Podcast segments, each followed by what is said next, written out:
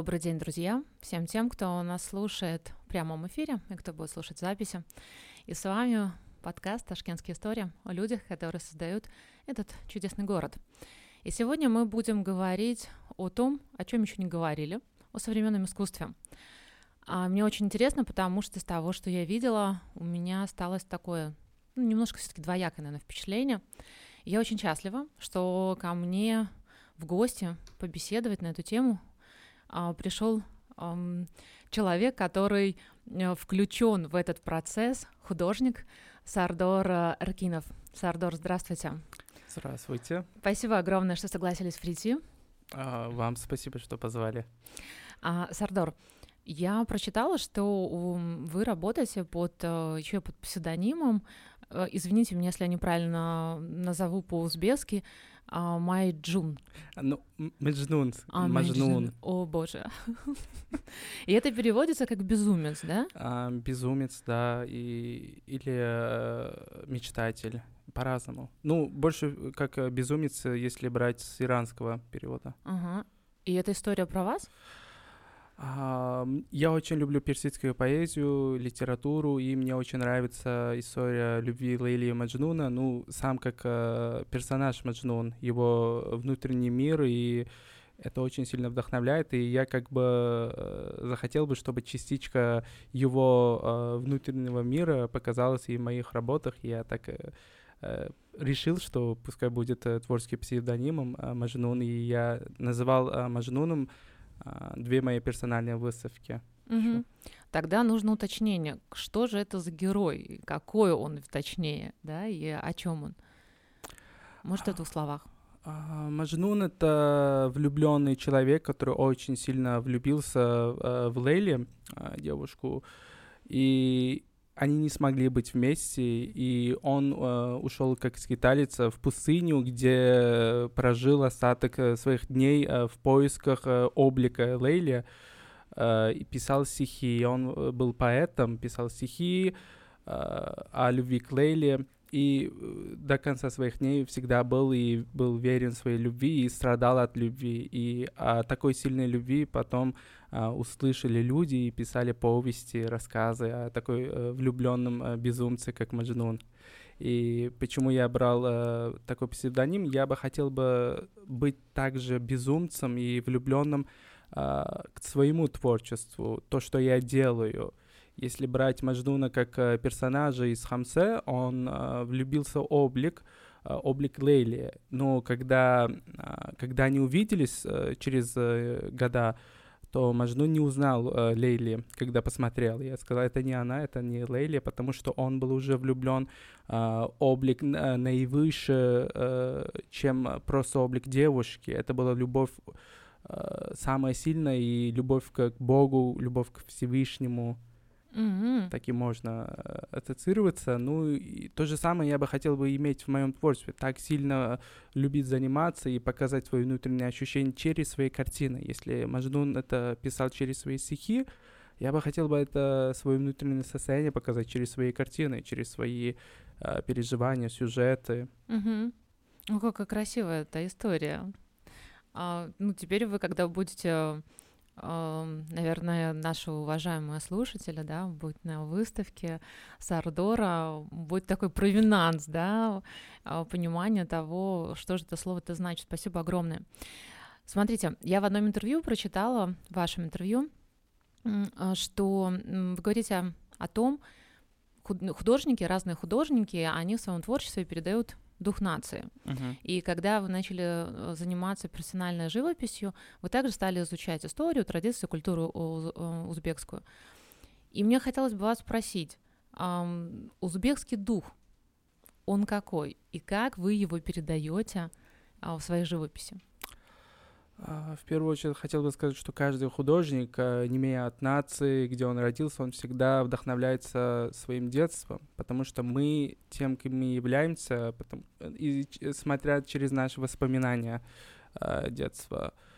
И каждый художник, он хочет показать эти же ощущения. И каждый художник, он не может показать, допустим, европейский художник, он не может показать э, э, культуру Востока, Мгм. если он не там не прожил, он не почувствовал это.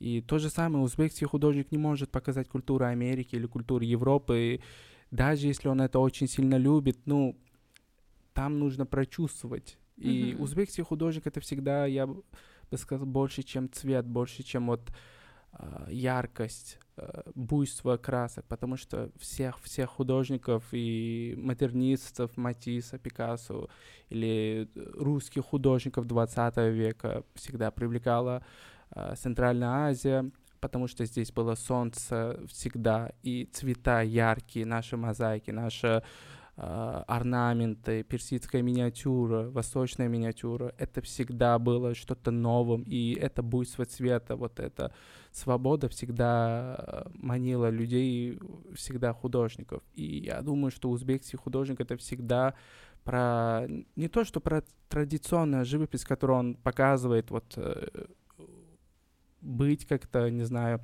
а скорее а, тотальную свободу, яркости духа, буйство красок. Ну, лично для меня. Может, я ошибаюсь, может, э, другие узбекские художники как-то иначе думают. Но чисто для меня это так, и я всегда хотел бы показать а, яркость своего народа, а, свободу и в то же время культуру, э, нашу поэзию и нашу персидскую восточную миниатюру. Мгм. И через свои картины я всегда хочу а, сочетать а, вот эту западную э, абстрактную живопись, экспрессионизм через э, миниатюру, вдохновленный опять-таки своей культурой. И если даже брать э, великих художников, как Анри Матис, они тоже, он тоже сильно вдохновился Алжиром, когда у него Мгм. была поездка, или Делакруа, когда он увидел Алжир, этот э, солнечный цвет, то же самое, как Ван Гог, э, когда его спросили, что ты рисуешь, э, он всегда сказал, я рисую солнечный цвет. Я думаю, для художника это очень важно, иметь цвет, солнце и вот эту свободу. Мгм. Вы сказали про детство, о том, что нас формирует это детство. А где вы выросли? Вы из Ташкента? И как э, можно ли вас, ваше детство, вернее, найти в вашем творчестве? А, нет, я не из Ташкента, я родился в Коканде, Ферканская долина. А, и с детства всегда меня окружала культура, потому что мой папа очень любит персидскую поэзию, а, литературу узбекскую, стихи и фильмы узбекские старые. И он всегда заставлял, чтобы я прочитал книги, посмотрел фильмы, а, водил по музеям, а, по природе. И он сам не был художником, но всегда, не знаю почему, с детства покупал краски, бумаги, и всегда заставлял, чтобы я рисовал. Рисовал и показывал, как нужно рисовать. И я очень э, полюбил это, и даже когда а, собирались э, родственники, все как бы э, приходили уже знать, что есть мальчик, который умеет рисовать, Мгм. любит рисовать, и приходили с бумагами, карандашами, чтобы я что-нибудь нарисовал. И это всегда, э, я думаю, художник не бывает так, что он никогда не любил рисовать, и в один прекрасный день он это полюбил. Хотя э, разные истории у всех художников, и если даже говорить опять-таки о Матиссе, он начал э, любить рисовать уже после, э, в достаточно в зрелом возрасте, когда он лежал в больнице. Э, Мама просто принесла, чтобы Анри не было скучно, карандаши, краски, бумаги. И за период, когда он лежал в больнице, он начал рисовать, рисовать, и это открыло ему какую-то, не знаю, душу, глаза, что это и то, чем нужно было заниматься. Но я всегда а, любил рисовать, и, честно скажу, я никогда не думал, э, что я буду художником, потому что менталитет и окружение всегда, хотим мы или не хотим, а, строится по-другому, и мы всегда хотим а, поступить в хорошее место, э, заниматься, и, не знаю, работать в хорошем месте, потому что у нас есть все равно клеймо, что художником невозможно работать, это можно быть как хобби. И художникам э, есть э, стереотипы, все художники бедные, все Мгм. художники какие-то безумцы, и это не есть хорошая работа, нужно найти хорошую работу, а так э, э, в перерывах можно это как хобби рисовать. И у меня тоже всегда такое было до 17 лет. Я после института поступил в лицей э, связи информатики, очень противоположное место. Я три года учился э, физике, информатике. Ничего себе. Ну, все время за учебу в лице я рисовал, рисовал, и учителя видели, почему я не поступил э, в колледж э, художников. Мгм. И я тоже как бы не мог им ответить, но я все время рисовал и на уроках, э, и на третьем курсе мне поставили э, задачу, либо ты поступаешь, перевод сделаешь в колледж, э, либо мы уже не знаем, как поступить. Ну, на третьем курсе невозможно было перевод сделать в художественный колледж, но уже осознав, что я не могу иначе, я не могу жить без э, рисунка, без э, искусства, я э, начал уже на третьем курсе колледжа э, подготавливаться к поступлению в институт. И уже в институте я э, поступил э, в художественный. Ну, знаете, у вас такая очень нетипичная история, потому что когда изучаешь биографию многих художников, у них чуть все в другую сторону. Они идут вперед к своей живописи, да, вопреки, вопреки всему. Их не поддерживают родители, их не поддерживает окружение. Вы говорите, что вам даже папа покупал сам краски, да, и говорил, что вы рисовали. Тогда зачем вы выбирали а, какой э, радио, радио, да, колледж? Я, а, лицей А, информатики. А, лицей информатики, да. Ну, э, история слишком банальная, потому что все мои друзья, близкие туда поступили, и как э, юнош, А, ну да, как э, парень, подросток. как подросток, За я компанию. за компанию последил за ними, потому что я, честно скажу, у меня не было представления, что мо- может быть профессия художника. Я же говорю, у нас всегда есть стереотипы, что художник это, это какой-то человек, который иногда рисует, это не профессия. А В подростковое время у меня тоже были такие мысли. И если даже брать, опять-таки, говорить про великих художников 20 века, не все художники рисовали, или не все художники знали, что будут художниками. Если брать Ван Гога, он начал заниматься искусством после 25, Поль Гоген после 30, ближе к 40, а Анри Матис тоже ближе к 30.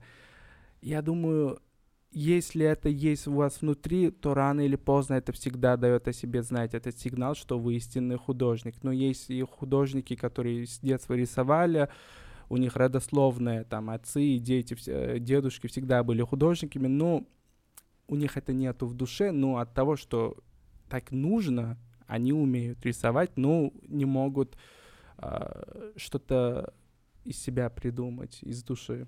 Мгм. Это то- тоже разное, потому что художник не тот, который умеет рисовать красиво или красивые цветы, пейзажи, а художник тот, кто показывает то, что он чувствует. И зритель он должен увидеть и сказать, он чувствует э, по-настоящему.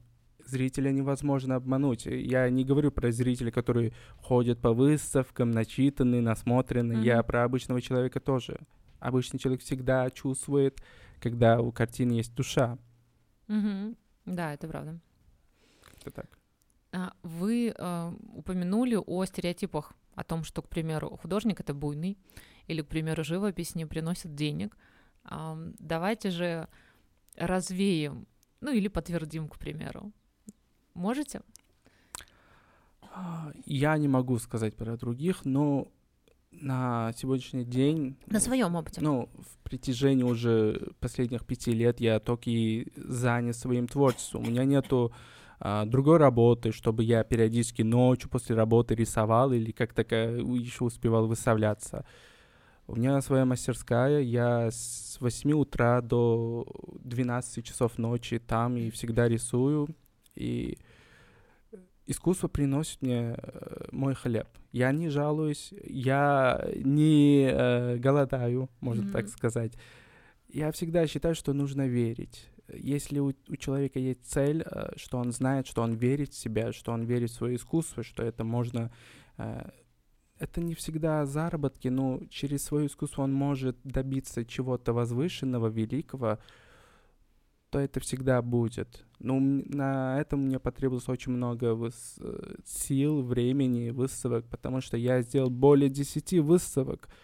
э, И на, только на 11 люди начали хоть как-то интересоваться о продаже. А вообще художники продают свои картины. А все 10 выставок я, э, можно сказать, я экспериментировал, я изучал, я делал ошибки. э, И, грубо говоря, я работал над своим творчеством над именем тоже.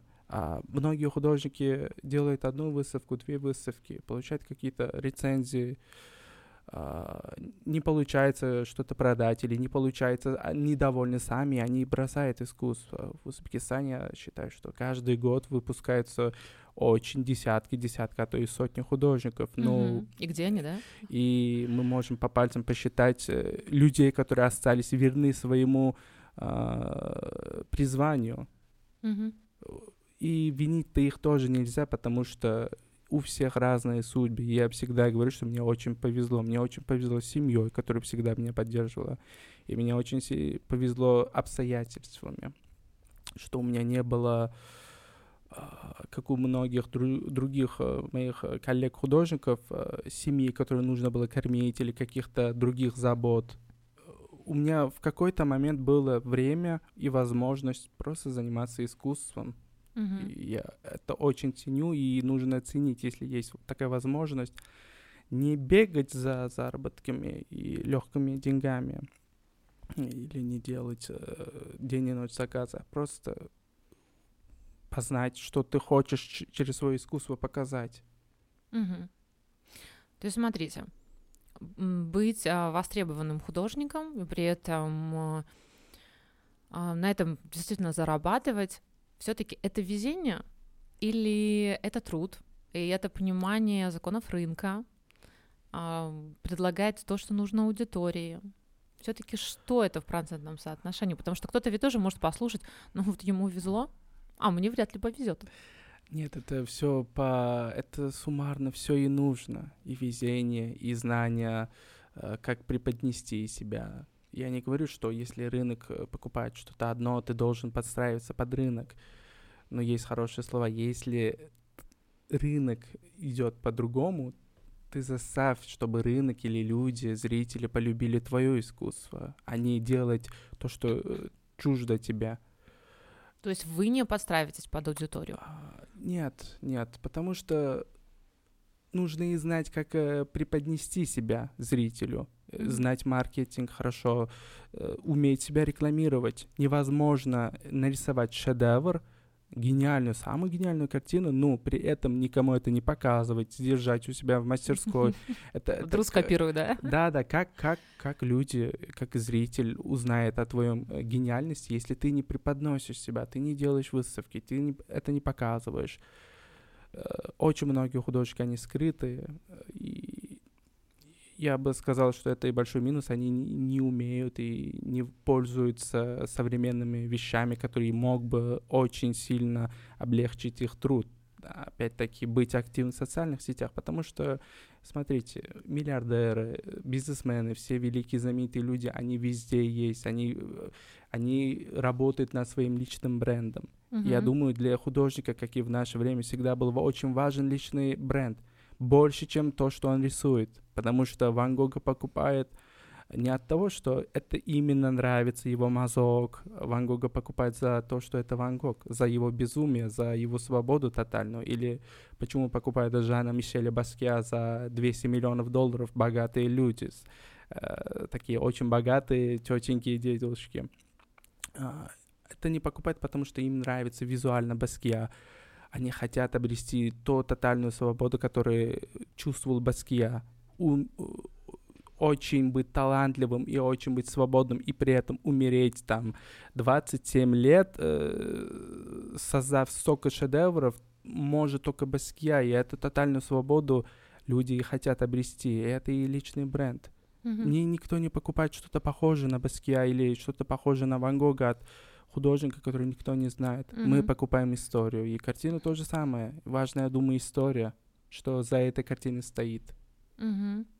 То есть вы просто разрушаете вот этот стереотип того, что художник а, это такой бедный, замученный отшельник, никем не признанный, и которого должны оценить только тогда, когда он умрет. Ну, это хорошая марки- э, маркетинг-история искусствоведов, когда все писали, что чуть ли Ван Гог был самым-самым нищим-нищим человеком. Это не всегда так. То же самое, как э, говорят о Рембранде, что он умер в полной нищете, что все забыли о нем. Это знаете, в 20-21 веку в начале всегда это хорошо продавалось, что художник не, непонятный никому, забытый, бедный, такой мученик, mm-hmm. образ мученика, это всегда хорошо продавалось. И когда говорят, что Ван Гог был очень-очень бедным, это не всегда так. Он получал ежемесячно 200 франков от своего брата Теодора Ван Гога.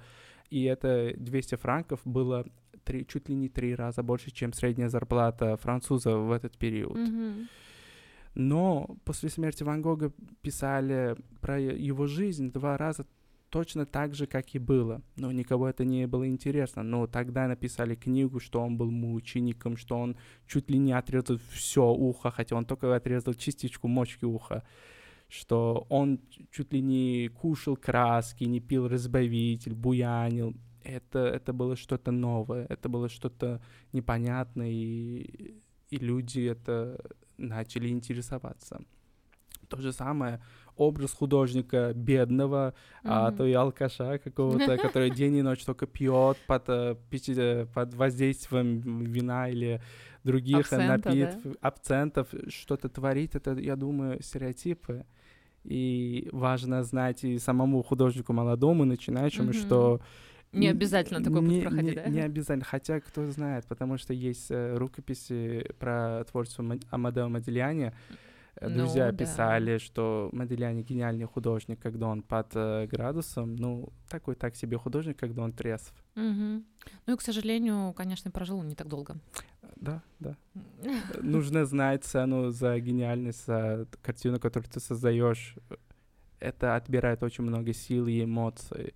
Не всегда бывает так, что картина очень маленькая, вы заканчиваете за одну или за два дня, но он отнимает столько энергии, столько сил, что вы после этой картины не можете и порой неделями э, взять в руки кисти и начать. Потому что рисовать картину, красивую пейзаж, который копировать технически, это, я думаю, это, это просто работа.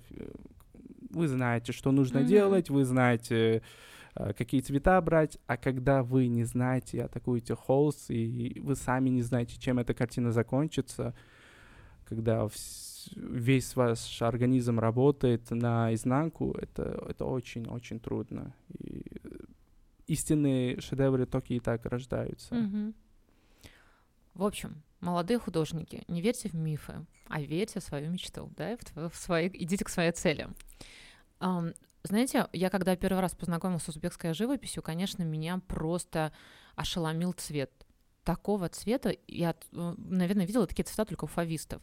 И вот вы сегодня не раз упомянули Матисса, ам, и мне бы хотелось у вас спросить, что для вас цвет? Потому что мне, мне так кажется, что вы с этим прям как-то очень играете. Ну, я очень люблю Матисса, если даже нужно было выбрать только одного художника, который я бы хотел бы быть похожим, я бы выбрал бы Анри Матисса, потому что для меня, как у для всех фавистов, цвет — это самое главное. Я очень люблю цвет, я очень э, хочу, пытаюсь показать через э, цветовую гамму, палитру свои ощущения. И в этом плане я э, стал художником тем, кем я являюсь, благодаря фавистам, потому что и импрессионистам. А, Может быть, рисунок э, не так и важен э, для моего творчества. Опять-таки говорю про свое творчество, потому что рисунок все, все, все очень важно, но нужно знать, что ты хочешь от своего творчества, от своей картины. И для меня цвет это всегда на первом месте. И всегда, когда говорят про восточного художника, мы должны знать про цвет. Даже если посмотреть на наши Сюзанны, на ковры, Мгм. на орнаменты, это всегда про цвет. Яркий, буйный, контрастный. И это всегда про Восток и всегда про Азию. И всех-всех художников Запада это и пленило. Если даже брать э, Павла Бенкова, который приехал в Центральную Азию и увидел этот солнце, жгучие цвета, Бухару, Самарканд, и он здесь остался до последнего, он не хотел покидать, не хотел возвращаться в свою родину. Ох, как я его понимаю. Потому что цвет солнца, ну да, особенно когда я из города, а, я сама из Минска, в котором солнца нет, начиная с ноября по апрель, то здесь Ну да, тут э, круглый год, каждый день. Ну, бывает периодически иногда нет. Ну, по пальцам можно посчитать те дни, когда у нас нету солнца. И я всегда вот часто в нашем общении возвращаюсь к великим другим художникам, Мгм. ну, чтобы зрителю было понятнее. Сам Ван Гог э, уехал э, из своей родины во Францию, в Париж, и он даже не обрел здесь солнце, и он потом уехал а, в Арель да. или в Живерни, или Поль Гоген, который всегда там уехал в Таитию, или Мгм. остров, где хотел э, увидеть мир, где не испорчен вот этот современностью, где люди такими же остались, как они были э, 500 или 1000 лет назад, чтобы это была природа, не тронутая руками человека, не испорченная. И всегда что-то всегда естественное, всегда э, привлекает художника. И мы бы хотим, хотим это разрушить через свои же картины, Мгм. интерпретировать. Не просто показать эту красоту. Самую красивую картину э, для уже написал Бог до нас, и мы просто можем интерпретировать, как мы это видим, и каждый художник по-другому видит этот мир. О, какая красивая фраза. Но мне кажется, может, вы меня поправите, что все-таки для того, чтобы так работать с цветом, нужна определенная смелость. У меня есть ощущение, что есть художники, которые все-таки боятся цвета. А, Знаете, еще такой вопрос. Научить рисовать можно каждого человека. Мгм. Это систематически. Вы знаете закон, вы знаете тона, вот цвет, вот тон, Мгм. вот анатомия. Это есть закон, это конкретное правило. К нему можно научиться, если человек даже не любит рисоваться. Если он захочет, он будет рисоваться, можно научиться рисовать. Но почувствовать цвет, это, это человек, он должен сам. Это что-то вот, как говорят же, талант. Он должен быть, почувствовать этот цвет. Ни, никакой художник, никакой учитель, он не может вам объяснить э, это состояние, что желтый, красный, вот это ноты радужные нужно гармонично соединить, чтобы была музыка. Это нужно только почувствовать. Мгм. И я думаю, насмотренность. Всегда нужно смотреть хорошие картины, яркие картины, чтобы у человека было э, глаза радовались, и он понимал, он почувствовал, он полюбил эти картины. Если он будет смотреть, беда многих начинающих художников, они день и ночь смотрят на академические картины, академические компоновки, где все, все идеально, если мы будем говорить про законы Мгм. рисунка живописи, но если человек будет день и ночь смотреть картины Матисса, Фависа, Ванри Руссо, Пикассо, э, там розового, синего периода или Ван Гога, то он почувствует это и будет брать все самое э, лучшее из этих работ. Я думаю, самое важное насмотренность уже в этом плане. Когда ты уже знаешь а, азы рисунка, живописи, осталось только экспериментировать. Без этого никак. Он не может, э, закончив институт, знать, что я теперь все умею, я могу создавать шедевр. Это всегда и всегда через эксперименты, через ру- тонну-тонну руинов, э, закрашенных холстов, неудачных картин мы создаем одну или максимум две картины, о которых можно равняться. Мгм. А, Друзья, у нас есть чат. а Вы можете Сардору м, сейчас задавать вопросы. И вот у нас уже есть два вопроса. Первый, а с кем из твоих кумиров, художников тебе бы хотелось встретиться? Спрашивает Нур. Я, мне кажется, с, Матисом. Да, я бы хотел бы, да, с Матисом, э, потому что я очень люблю, я уважаю творчество Анри Матисса, и даже сейчас, э, когда я рисую, я создаю эскизы, я всегда, всегда, у меня даже в мастерской напечатаны э, фотографии, иллюстрации Анри Матисса, чтобы я всегда смотрел и вдохновлялся, и пытался хоть что-то было близко к этому гениальности у меня. Мгм. Спасибо. Еще вопрос. Если у тебя какие-нибудь ритуалы, которым ты следуешь, прежде чем начать творить? И веришь ли ты в какие-то приметы? А, Я не верю, я бы не мог сказать, что у меня есть конкретные ритуалы, но если я э, в мастерской 5 часов, условно, то из них э, 3 часа я просто сижу и смотрю на картину. 2 часа я могу работать без остановки, но 3 часа я могу просто смотреть. Тот же самый ритуал. Я не могу зайти а, и сразу взять в руки кисти и начать или продолжить картину. Я, должен просто посидеть хотя бы полчаса и посмотреть, анализировать глазами, а, воспроизвести, как я буду делать, какие решения я буду делать. Скажем, ну, если это можно назвать ритуалом, я просто сижу полчаса и смотрю на картину. Мгм. Я никогда не работаю за, сразу же. А, Спасибо. Тогда вопрос от меня. В ваших картинах так э, очень интересно сочетается, знаете, а, какой-то элементы узбекской культуры и европейской, к примеру. Вот э, девушка в хиджабе, да, и на скутере. И мне в этом, в моем восприятии, видится определенная ирония. И мне хочется спросить, что не было ли вашей, наверное, ваш адрес от, э, наверное, местного зрителя некого, ну, некой обиды, может быть, некой критики по этому поводу? Ну, это была одна из моих первых э, больших э, серий работ э, под названием «Паранджа» или «Афганистан», где я за основу брал э, очень многие архивные фотографии, и потом сделал на их основе эскизы, добавлял э, скутер, мопеды, мотоциклы, э, лошадки, и цель была так, что сочетать несочетаемое. И мы привыкли э, воспринимать, что девушка в хиджабе, она скрытая, она для многих грустная, у нее есть границы, у нее нету свободы.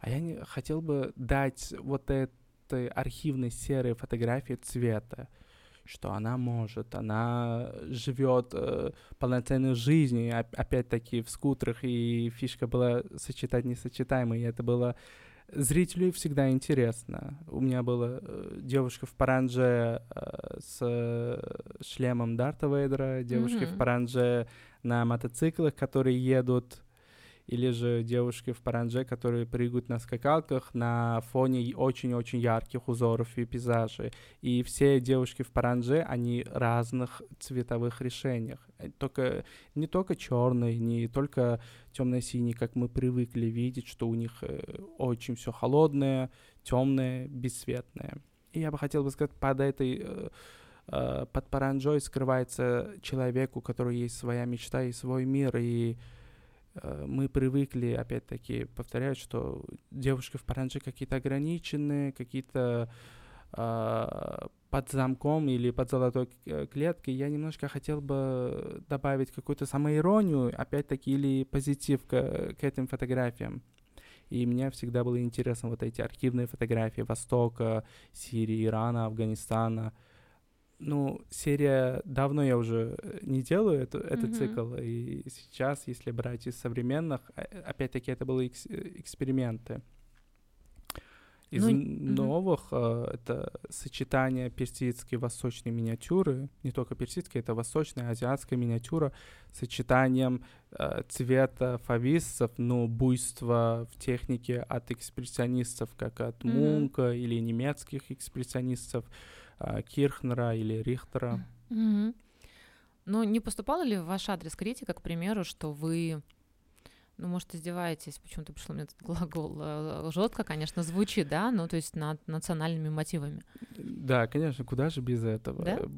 Приходили люди из каких-то телеграм-каналов, редакторы, о которых я потом узнал, они снимали потом у себя на канале а, чтобы это было, э, грубо говоря, хайпово, писали, что узбекский художник издевается над культурой своей страны, издевается над религией.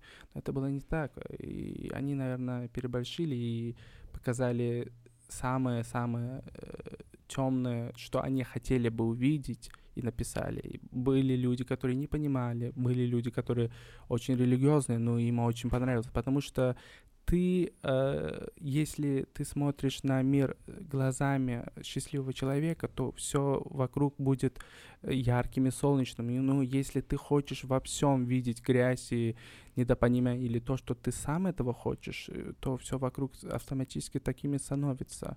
И я сам как художник, у меня не было цели как-то сквернить или как-то устроить э, манифест или mm-hmm. э, какой-то был подтекст на феминизм. У меня этого не было. Я просто хотел показать мотив, что это наша реальность, и мы можем немножечко его э, посмотреть с другого ракурса добавить что-то, цвет, добавить какие-то интересные, опять-таки, это само было самоирония и в каком-то роде сатира. Mm-hmm. Но никак это не было популяризация или же Э, радикально каких-то картин, которые я бы хотел бы показать, вот, смотрите, что творится, э, или как-то э, оскорбить чувства верующих. Это не было никогда. Угу.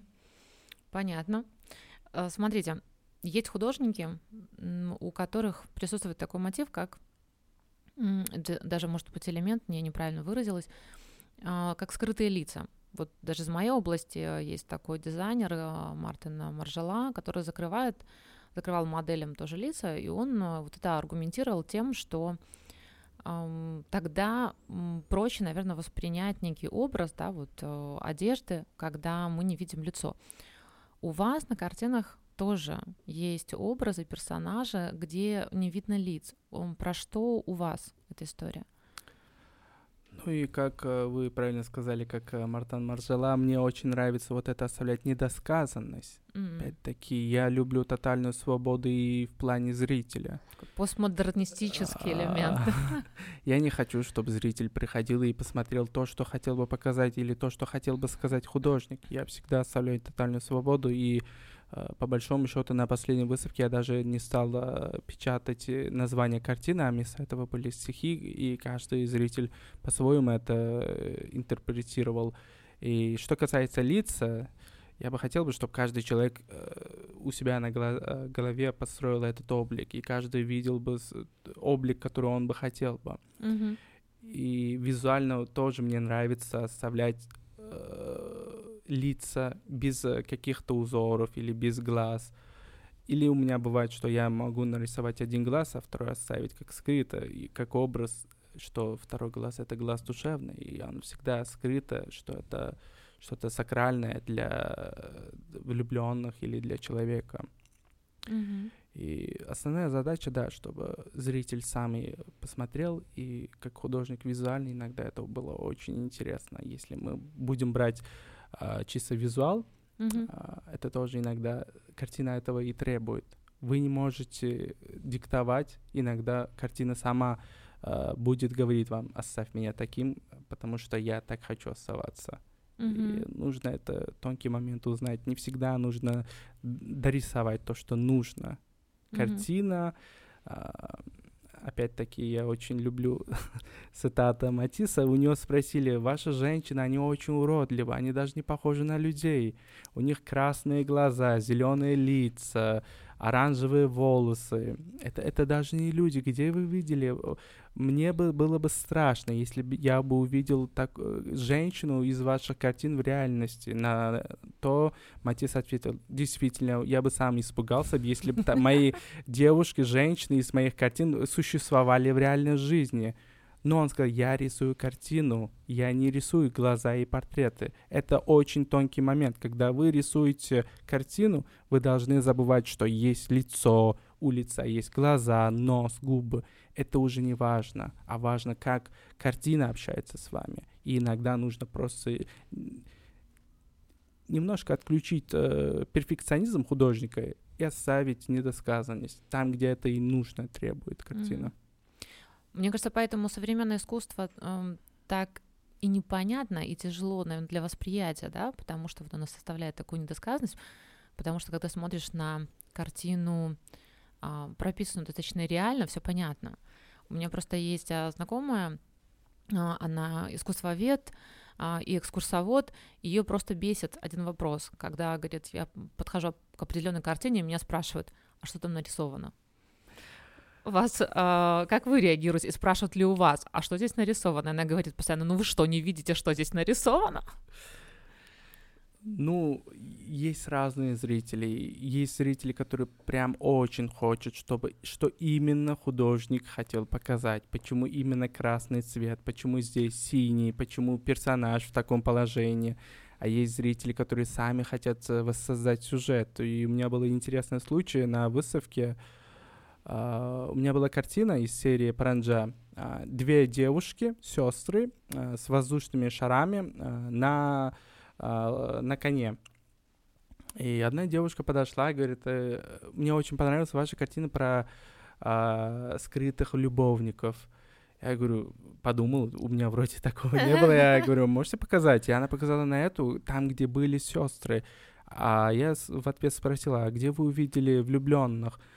И она мне сказала, ну, вот видите, а, им запретили быть вместе, и mm-hmm. э, парень, надев на себя паранджу, э, забирает э, свою возлюбленную в другую как бы даль. Потому что в восточных странах, если у, девушка, у девушки бурка или паранджа или никап, то им запрещено, мужчине запрещено попросить, чтобы она открыла лицо. Мгм. И это было так интересно, и у меня даже в мыслях не было, что может быть такой сюжет, и порой зритель выдумывает намного больше, намного глубже, чем моментами художник и об этом и не думал. Мгм. И если даже брать про современное искусство, то в современном искусстве есть тотальная свобода, и художник может по-своему интерпретировать. Есть концепция выставки, концепция проекта или концепция работы, но все равно многие художники не говорят одно и то же. Я вот именно это и хотел, и пускай все будут думать об этом. Многие художники вообще не любят э, комментировать про свои работы. Если мы брать э, Демина Херса, Герхарда Мгм. Рихтера, их самый нелюбимый вопрос, о чем же это была ваша картина или о чем же эта серия. Но если брать традиционное классическое искусство, мы не можем так говорить, что мы можем подумать то, что нам э, верно. Потому что если даже смотреть Ренессанс, барокко, там есть символизм, каждый лепесток, каждая роза имеет свой смысл, и это нужно читать, изучать. Вы не можете э, сказать, что, посмотрев на картину Джотто или э, Микеланджело, э, я вижу что-то другое, Мгм. Потому что это нельзя. Там и было по библейскому мотиву, там и очень много символизмов, там все написано досконально, что и как это имеет смысл. Мгм. А про современное искусство каждый зритель может по-своему это смотреть, и она э, без границ, и в этом ее красота. Ну да, дарят свободу не только художнику, но и за зрителю. А, Сардор, я в одном интервью у вас тоже прочитала очень интересную фразу, которую вы говорите, что хороший художник а, копирует, а гениальный художник всегда крадет. И что все художники крадут, крадут, и вы тоже. Вы до сих пор так считаете? И если да, то что вы крадете у других художников? А, о- Оговорочка, это цитата Пабло Пикассо, которую я Ага. очень люблю. Ну, в этом же, если просто так смотреть, почитать, то многие люди не поймут. Но копировать — это просто подстраиваться то, что тебе нравится, быть частью, ну, не творцом, а красть — это ты сделал эту же собственностью, ты интерпретировал, ты поменял его суть, ну, ты сделал э, своим. Мгм. Это разные вещи. Вы можете вдохновиться, опять-таки, персидской или миниатюрой, Мгм. сделать похоже на эту миниатюру, кое-где немножко поменять. Ну, основа это будет эта миниатюра, которая до вас это сделана. Мгм. Вы просто будете а, подражателем. Ну, есть э, миниатюра, которую вы берете за основу, полностью разрушаете, из-за этого руинов, э, разрушений воссоздаете что-то другое. Но основа-то будет все равно миниатюра, но это уже будет другая миниатюра, Мгм. ваша миниатюра. И когда говорят крадут гениальные, это самое тяжелое, когда вы берете что-то готовое, ну, через язык э, искусства, живописи, через своего внутреннего впечатления э, захватываете то, что вам нравится. И Мгм. про это всегда. Потому что все гениальные художники, которые сотворили, они о чем-то вдохновлялись. Не было так, что художник придумал что-то, что не было до его э, картины. Если даже брать самые гениальные картины Пикассо, «Авионские женщины», Герника, он всегда вдохновлялся африканской культурой, вдохновлялся своей э, культурой э, Каталонии. Он просто умел хорошо взять и перенести на язык свой.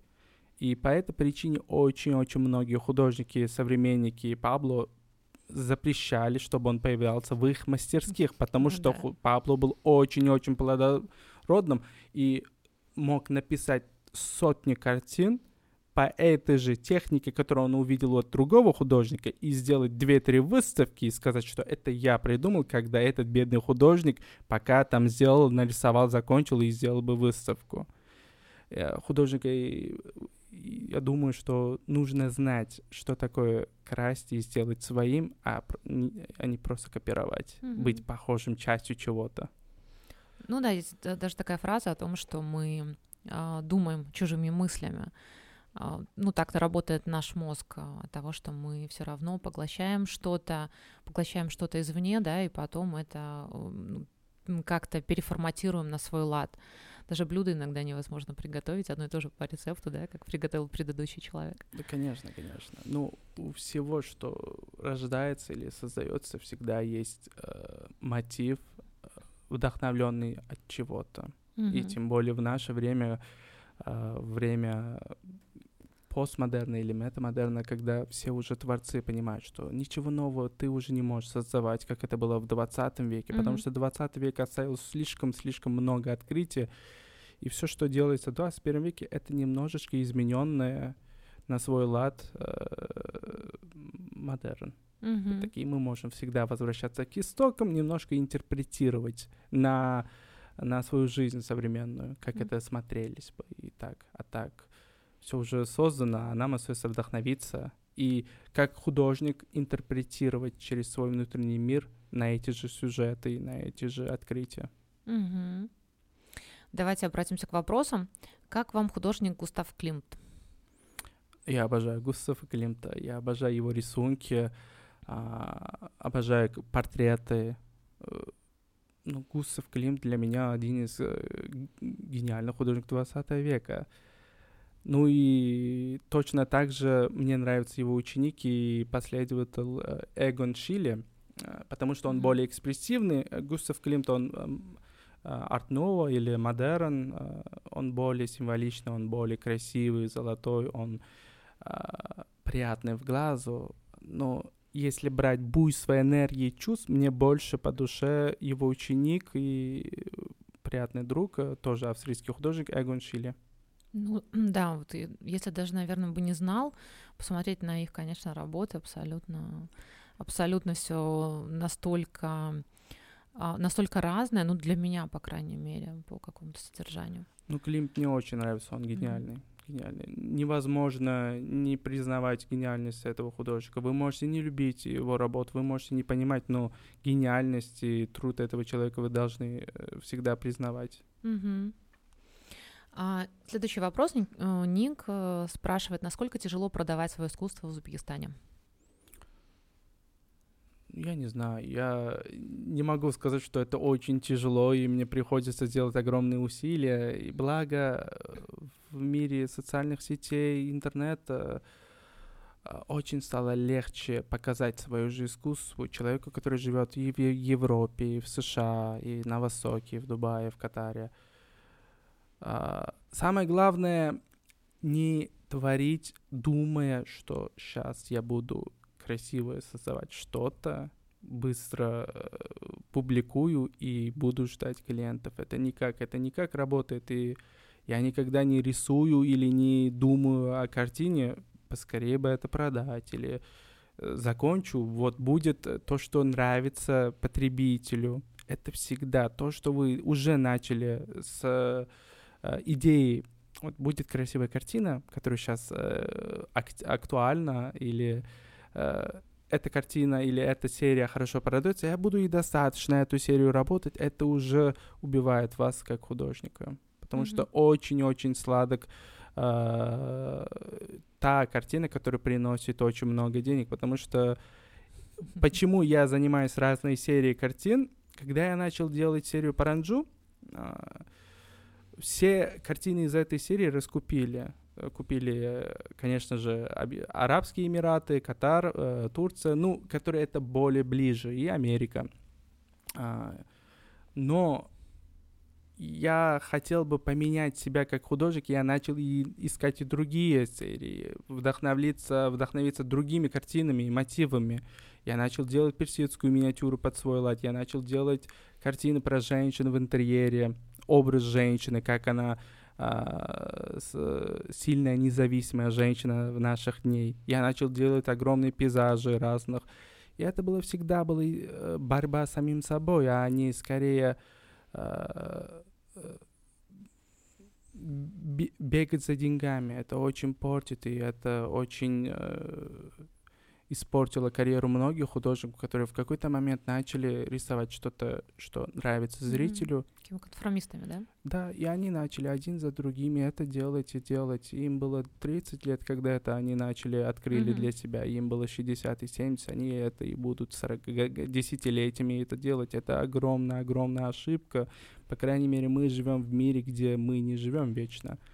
И жить и творить то, что не приносит тебе удовольствия. И самая главная ложь — это солгать самому себе. Это не есть хорошо. Это ну, беда. Деньги — это соблазн. Я понимаю, но деньги, они всегда... Вы должны знать, что одна серия хорошо продается, нужно не делать одно и то же. Нужно расти и верить в то, что вы через новую серию вы будете еще больше Э, на том уровне, который вы бы хотели бы достичь. Mm-hmm.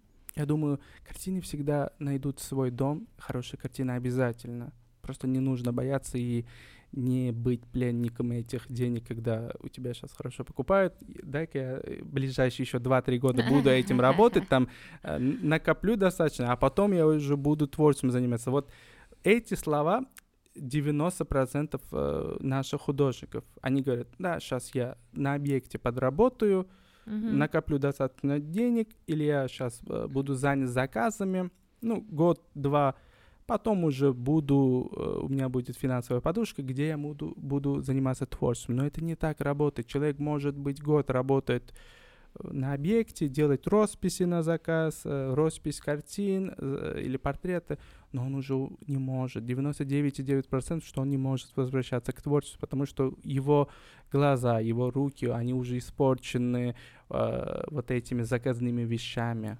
Mm-hmm. Человек должен жить. Человек, истинный художник, он должен каждый день работать, каждый день. Mm-hmm. Без этого никак. Вы не можете э, год ничего рисовать, что вы чувствуете творческое, и через год э, создать шедевр. Это так не работает. Да, то муза скажет bye-bye, а то я тебя что-то очень долго ждала. Ну, конечно. Истинный художник, он всегда работает, он должен быть э, болен, он должен быть одержимым своим творчеством, а не думать о другом. Раз мы уже заговорили о продаже, о продаже картин, скажите, вы как художник, как вы считаете, Существует ли в, сегодня в Узбекистане рынок современного искусства, арт-рынок? Ну, э, классического арт-рынка у нас не существует. Да, есть салоны, есть галереи, есть художники, которые хорошо продаются, есть художники, которые все э, в Узбекистане многие знают, которые нужно покупать. Есть люди, которые никогда не разбираются в искусстве, но они знают, что есть художники, которые можно купить, это и есть хорошо. Но я бы не сказал, что арт-рынок у нас очень развит, что каждый молодой художник э, может смело заниматься творчеством и быть уверен, что он будет этим зарабатывать на хлеб. Mm-hmm. Это так не работает. У нас есть по пальцам одной руки можно посчитать художников, которые толки своим творчеством зарабатывают. Mm-hmm. Как вам кажется, чего не хватает? Я не могу ответить честно, mm-hmm. потому что у меня это другая специальность. Mm-hmm. Я, если бы я был бы, не знаю. То есть вам хватает всего, как мне, художнику? И, да, я не могу сказать, вот э, это не помогает, вот э, другой не помогает, государство не помогает, вот было бы что-то иначе, или было бы как в Европе у нас там э, галереи на каждом районе, в Махале, вот был, жили бы хорошо, это так не работает, это судьба. Кому-то везет, кому-то нет, кому-то... Э, ну, у каждого св- своя дорога. Uh-huh. А, я не могу. Если у меня что-то не получается, то я всегда буду винить только тебя. Никто тебя не обязан покупать, или никто не обязан продвигать тебя.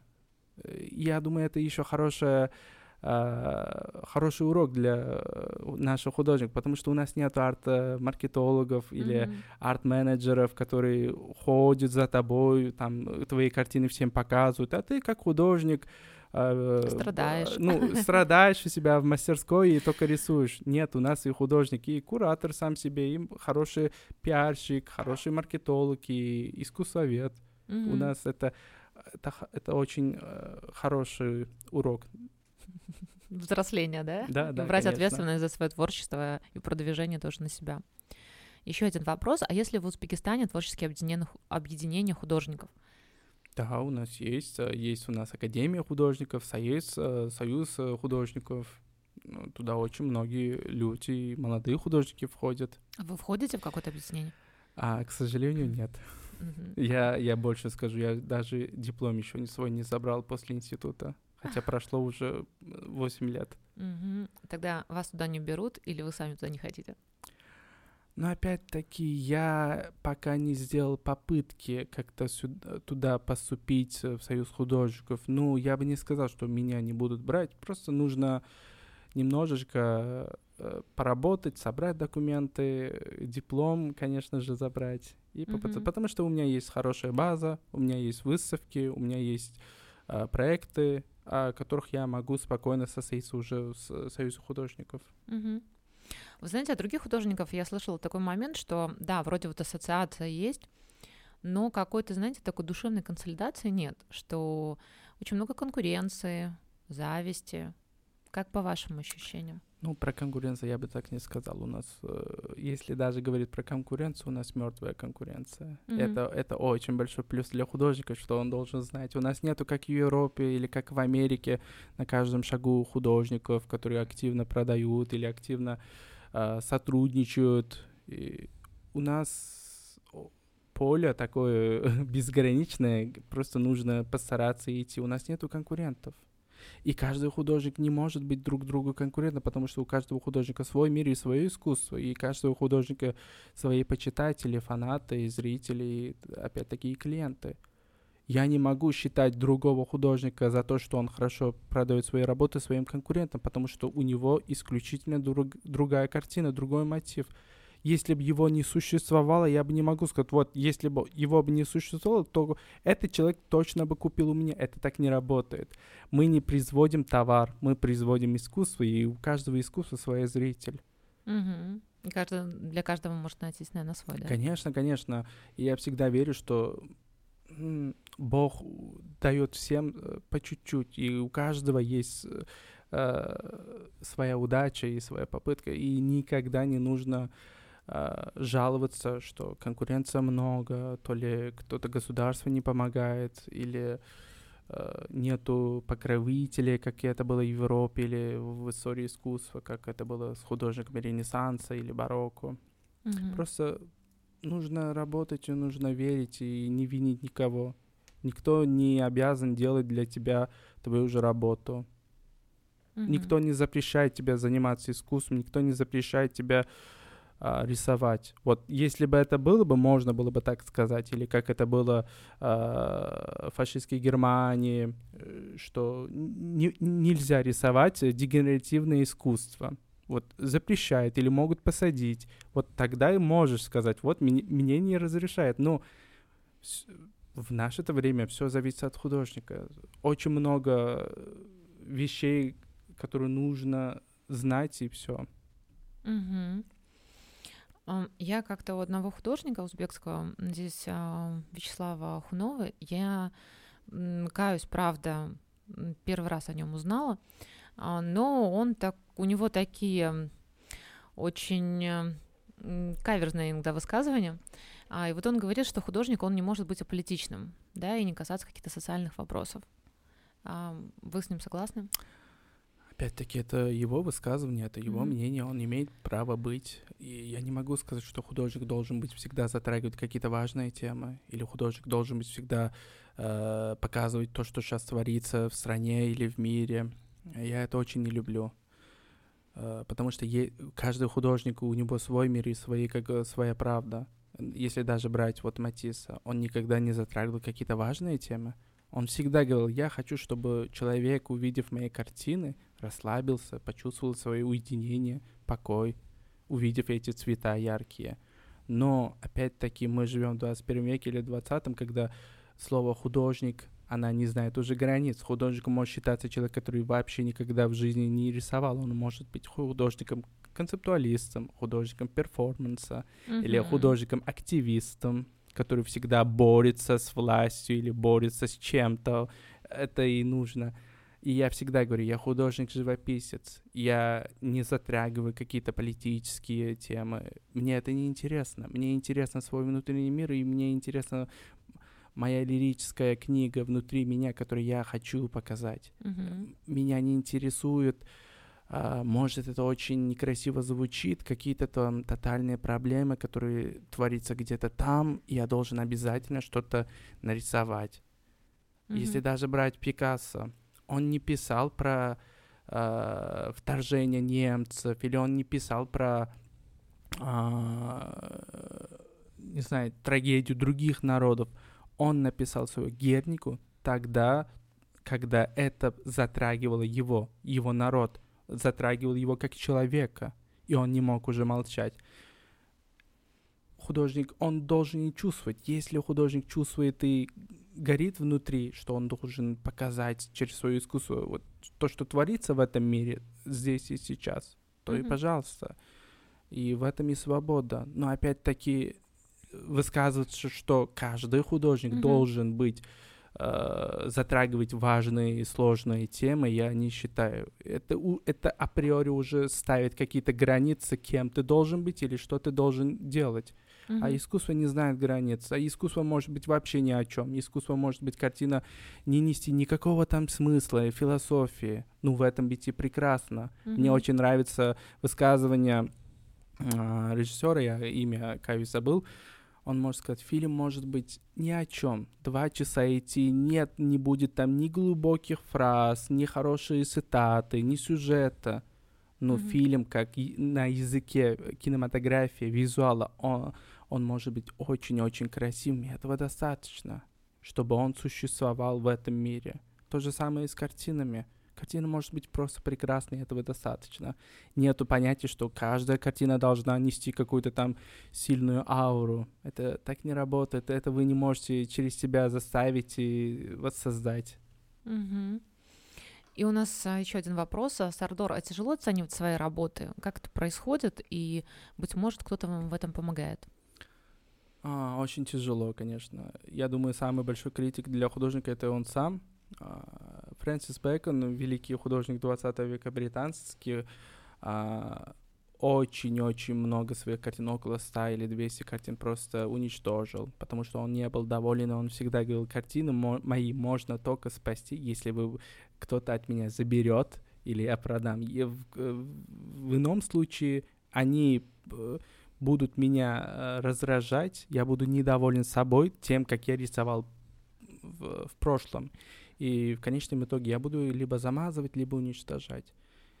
И если брать меня, то из 10 написанных картин, а, то 3 или 4 я могу сохранить, если они пр- проживут больше года или двух со мной в моей мастерской.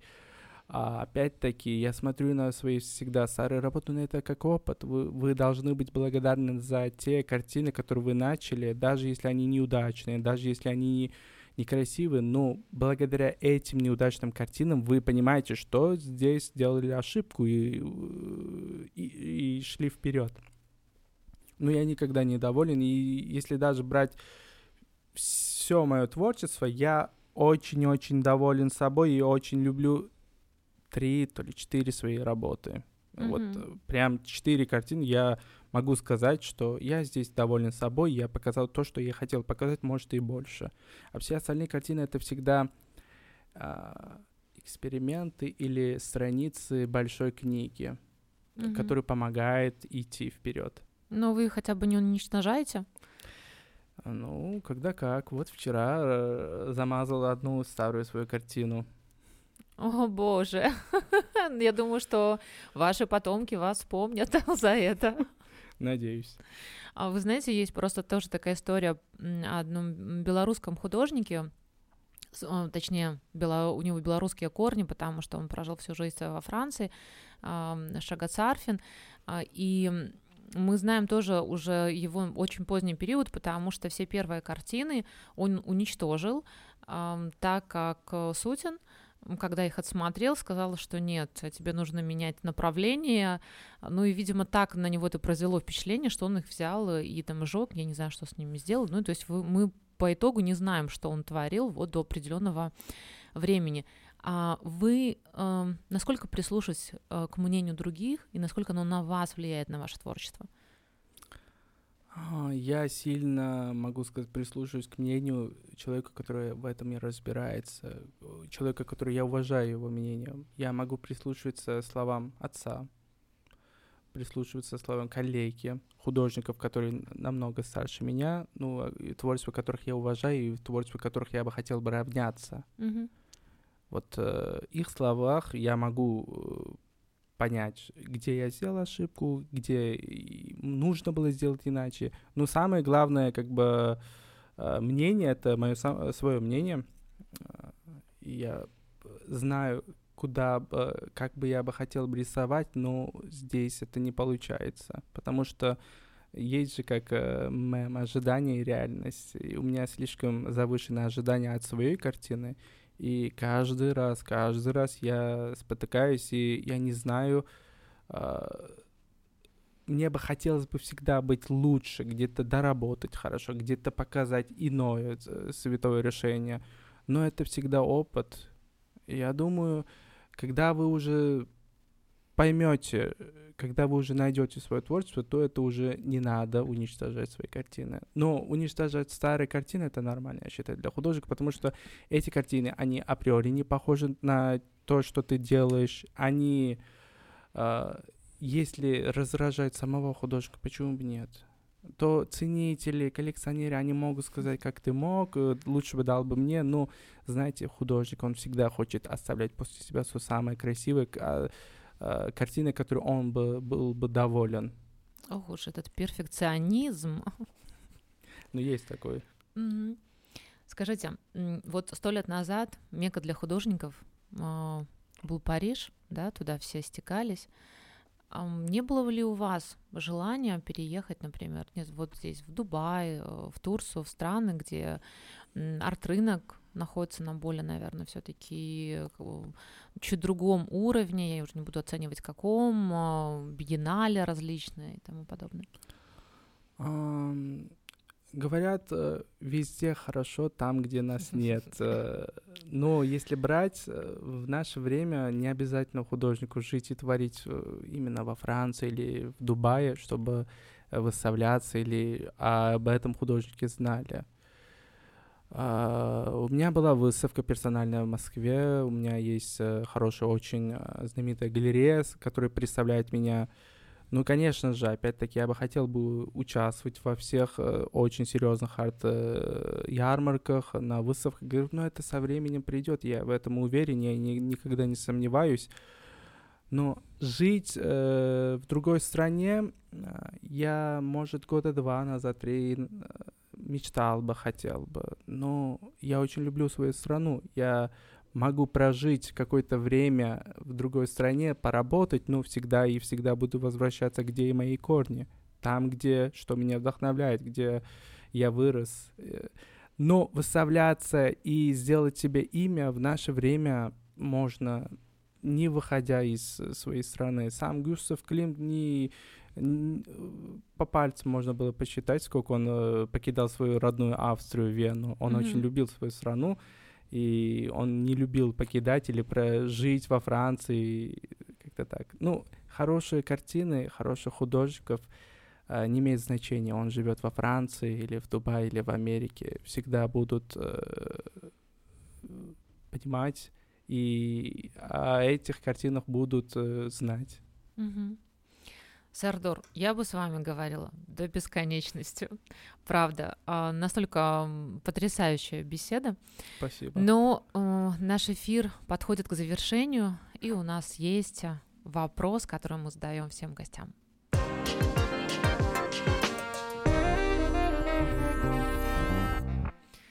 Сардор, что э, или как э, или, э, что-то я уже в конце растерялась от переизбытка эмоций и мыслей. А что для вас значит быть э, жителем Узбекистана? А, лично для меня это наслаждаться солнцем, добрыми людьми, вкусной едой. И, и это самое главное, жить там, где все тебя радует, глаз. Опять-таки, у меня есть хорошие слова моего отца. Жизнь становится раем, если рая воссоздаешь ты там, где ты есть. И всегда нужно уметь получить удовольствие от тех вещей, которые тебе нравятся. Я люблю свою страну, я очень люблю и до такой степени люблю, что я бы не хотел бы жить в другой стране. Я очень здесь люблю людей, нашу культуру, все-все здесь мне нравится. И если рай существует, то это в Узбекистане. Ну, лично для меня. Ох, друзья, видели вы бы сейчас э, этот взгляд Сардора, но мы надеемся, что э, мы смогли передать, наверное, все это, все эти эмоции, все это настроение э, и весь этот огонь, которым живет э, Сардор. Спасибо огромное, что вы нас слушали.